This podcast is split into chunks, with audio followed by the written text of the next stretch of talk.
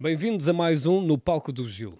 Hoje vamos fazer um- algo tipo estreia neste, neste Palco do Gil, porque vamos conhecer um artista mais recente. Temos tido alguns artistas mais antigos, mais clássicos, mas hoje queremos trazer aqui aquilo que queremos que sejam os próximos clássicos. E por isso mesmo convidei Nobel. Obrigado, gostei muito dessa introdução. Foi? Os próximos Os clássicos. próximos clássicos. Eu Não, acho eu que isso é um. sim. Eu vou-te explicar porque é que eu digo isto. Eu, quando te ouvi pela primeira vez, a sensação que eu tive foi assim: isto tem inspiração dos anos 80, das baladas dos anos 80, de alguns artistas dos anos 80. E entretanto já vi algumas entrevistas tuas e confirma-se, tu és um grande fã dos anos 80, não é? O meu pai contaminou-me. Foi? Eh, não, teve, não tive hipótese. Eu, eh, as grandes baladas dos anos 80 eh, são a banda sonora da minha vida. Uhum. Principalmente aqueles baladões de Bon Jovi e Aerosmith, aquelas coisas mais dolorosas. Vou, foram... apro- vou aproveitar para fazer publicidade, não sei se sabes, mas a M80 tem, tem rádios web. Uma das rádios web é a M80 Ballads. Pronto. Está disponível no site e na aplicação.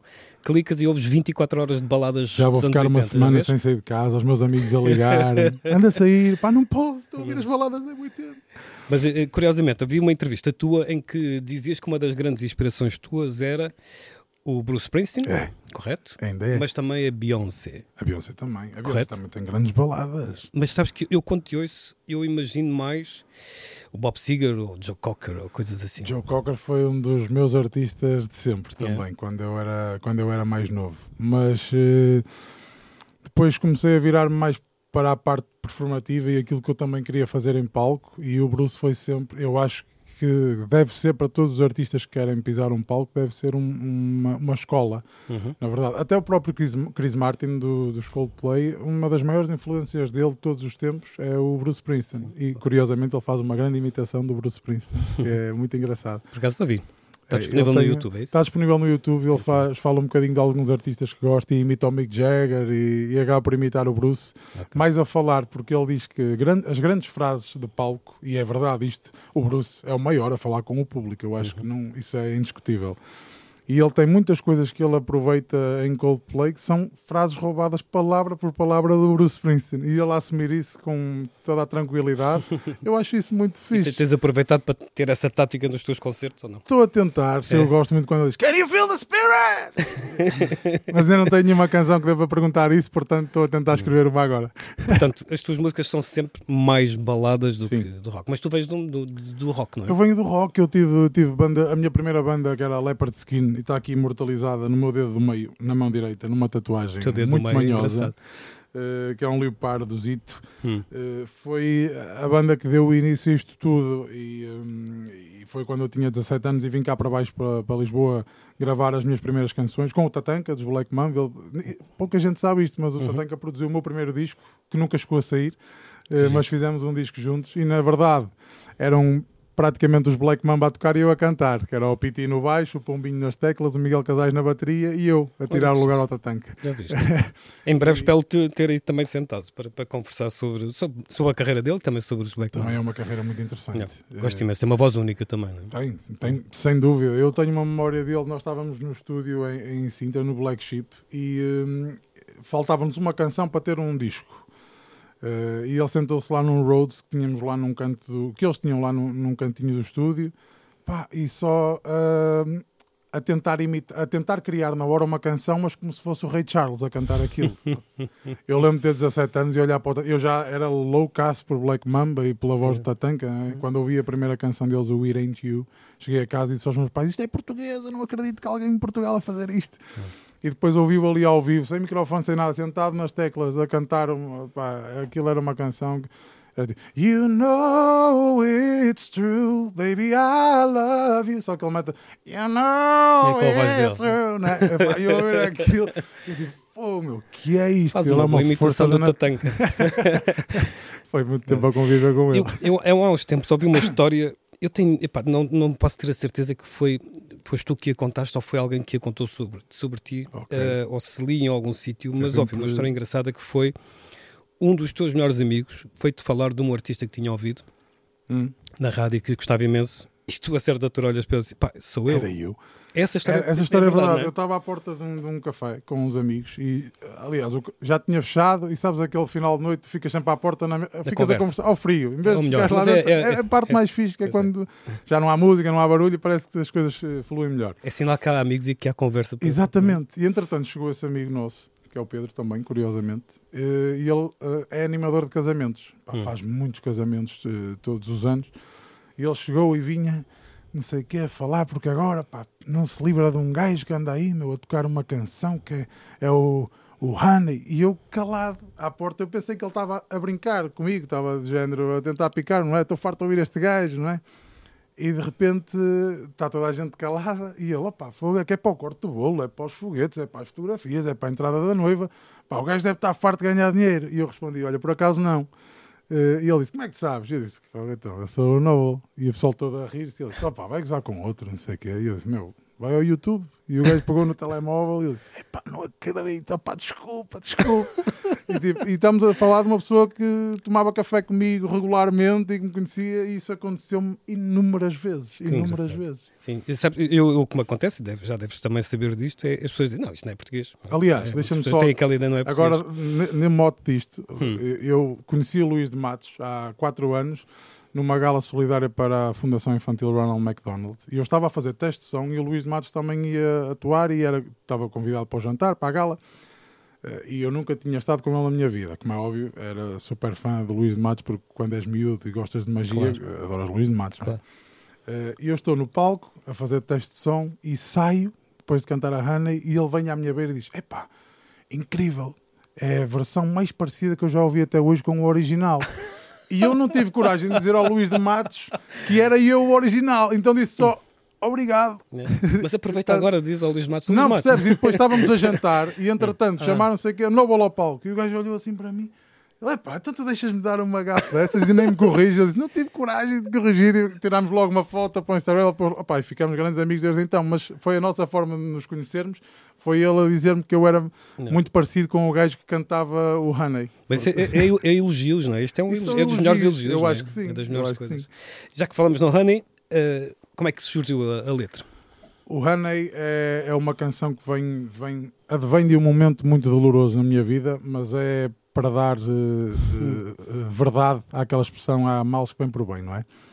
E eu, quando tinha 19 anos, tive um, um problemazito, problemazão, de saúde, eh, e andava já há um ano a fazer exames e não se conseguia descobrir o que era, porque era uma coisa muito rara e, e não havia forma de perceber o que é que me estava a acontecer.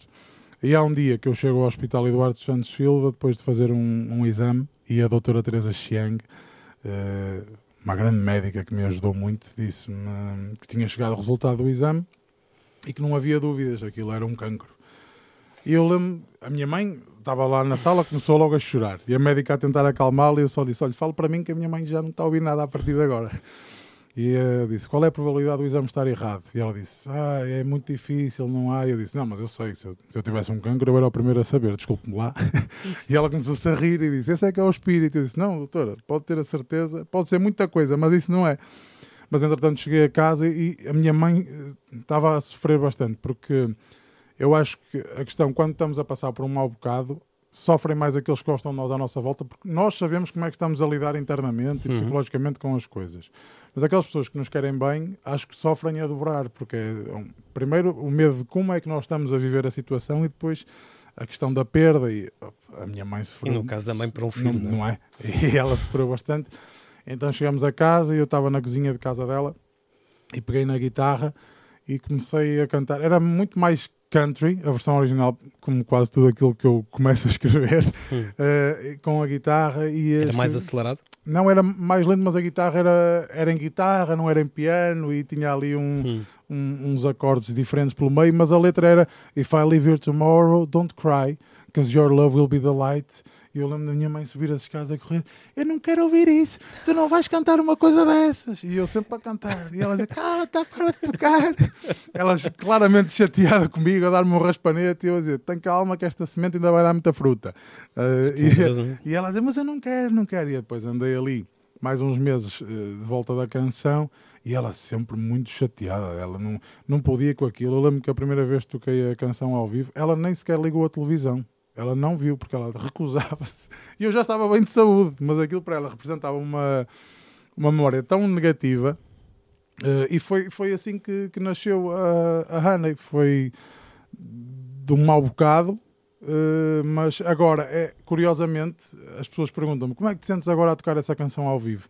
é das coisas mais espetaculares que existe. Porque é um sentimento de.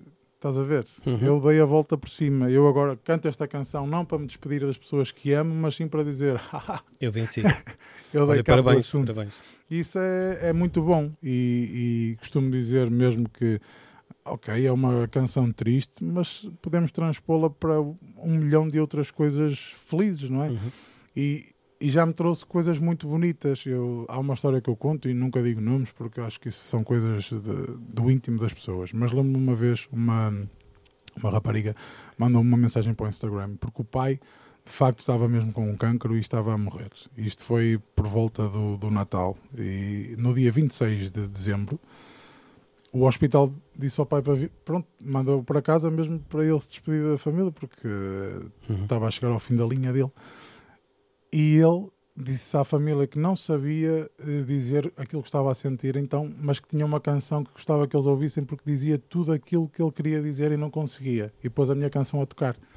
E ela mandou-me uma mensagem a contar-me esta história. Eu lembro-me de estar a ler a mensagem. Primeiro demorei para aí três dias para responder, que eu nem sabia o que, claro. que ela havia de dizer. Com as lágrimas nos olhos, e ela agradecer-me por dar voz ao pai dela quando ele não tinha palavras para falar. E isso foi das coisas mais poderosas que a Hannah já me trouxe até hoje. Sabes que quando eu tentei. Uh, uh, não é, tentei, quando comecei a criar esta ideia do No Palco do Gil na minha cabeça, tinha muito a ver com isto que acabou de acontecer, que é a história que ninguém conhece, a história que ninguém imagina e uma história forte por trás de, um, de, uma música. Portanto, a história da música, às vezes a gente ouve e pensa, olha, se calhar foi uma namorada. Uma coisa. Era impossível na minha cabeça imaginar toda esta história que tu, que tu contas. Eu estou a contar assim muito yeah. redondinho, muito ah, redondinho. Não, não precisas, se, eu, se eu, contar, se eu contar detalhes, eh, não te vou mentir, foi, foi um processo de aprendizagem na minha vida, mas acabei por valorizar muito mais as pequenas coisas. E há há coisas agora que não me chateiam com nada, nada. Às vezes um problemazito que aparece na minha vida e o pessoal à minha volta até se estressa, mas Sim. tu não ficas nervoso? E eu, pá, isto é, isto é peanuts. É, relativizar é a melhor coisa da é, vida. E eu acho que quando superamos alguma coisa que é de facto assim assustador, não claro. te vou mentir. Isto, claro que deve ser. Eu tinha 19 anos, era um puto, estou sentado num consultório médico e estou a ouvir estas palavras todas e estou Pronto, vou dizer literalmente o que me estava a acontecer. Todos os dias acordava à meia da noite a cuspir sangue, porque era isso que me acontecia e, e era, era desgastante, principalmente a nível emocional. E de repente tu dás a volta a esse assunto e tu sentes-te praticamente invencível. Yeah. E isso é muito bom porque de facto aprendes a lidar com a vida com muita mais leveza e tranquilidade. E eu agradeço muito pelo que vivi. Eu costumo dizer faz parte da minha história, mas não me define. Mas faz parte da minha história. Claro. Por isso é que eu não tenho problema nenhum de falar sobre isso. E às vezes nas entrevistas o pessoal diz: Ah, mas queres falar? Claro. Posso falar. Eu, então, foi até como, exemplo, até como exemplo, até para dar força a quem está a passar é? por isso. Não é? é? é importante. Portanto, começaste a escrever a letra pelo início, não foi pelo refrão? Não, foi é, quase sempre pelo início. Uhum. Eu gosto muito, o meu processo criativo funciona muito em simultâneo. Eu gosto de pegar, na, eu não tenho aquela coisa de estar em casa e escrever. Tenho um caderno onde escrevo as minhas letras, mas quase sempre elas estão a surgir ao mesmo tempo que a canção. Nunca gostei muito de escrever, pá, nunca fui poeta, na uhum. verdade. Não, não consigo escrever e depois musicar. Eu, porque eu acho que a parte mais importante de uma, de uma canção é a melodia. Porque se a melodia base, aquilo que tu, aquilo que tu ouves, uh, for bom, vai resultar de qualquer forma. Por exemplo, a Honey, eu acho que. Uh, vou falar de uma canção que é minha, não é? Sim, Mas eu acho que a melodia é tão simples e, e, e tão audível que mesmo uma pessoa na China que não perceba inglês vai ouvir a melodia. Isso acontece com o fado. Porque é que tu vês aqueles artistas que vão aos The Voice no estrangeiro cantar fado é e tens, o, o tem, tens os júris a chorar e a dizer eu estou a chorar e não sei porquê. Sabes, sabes, porque a melodia é boa, seja em que uhum. língua for, não importa. É, é honesto, uhum. é real, é, é, verdadeiro e é sentido. Isso vai se traduzir sempre em qualquer parte do mundo, em qualquer língua e em qualquer nacionalidade, não interessa. E por isso é que eu gosto de escrever canções, escrever letras para as melodias, porque no final de contas a melodia é o que prevalece sempre, Uhum. e não fazer o contrário, percebes? Tentar bem. encaixar uma letra, tu vias o Bono, fazia isso muito com os e tu às vezes tinham canções que já estavam praticamente fechadas e ele havia ali uma palavra que achava que não era para E aquela mudava. melodia e mudava aquilo Claro. 10 minutos antes de gravar a a versão final. Devo dizer que fazes muito bem como artista. Eu, eu, eu como programador de, de rádio, devo dizer que eu não ligo à letra, eu ligo à melodia Pois, precisamente. é e a isso. melodia, se é forte ou não é forte, se entra no ouvido, aquilo que se chamava o orlhudo, né? é isso é que faz a música tocar na rádio. Estamos a falar de tocar na rádio e não de, de, de artistas que querem só fazer uma carreira ao vivo ou, que for alternativo, o que for. Claro. Estamos a falar do mainstream neste caso. Sim. E, e tu fazes muito bem porque as tuas músicas são realmente fortes. No palco do Gil, Noble, Honey.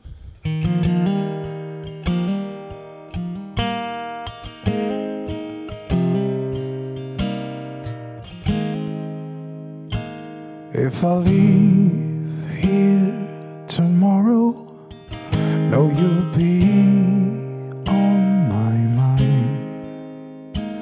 If I leave here tomorrow, honey, don't cry.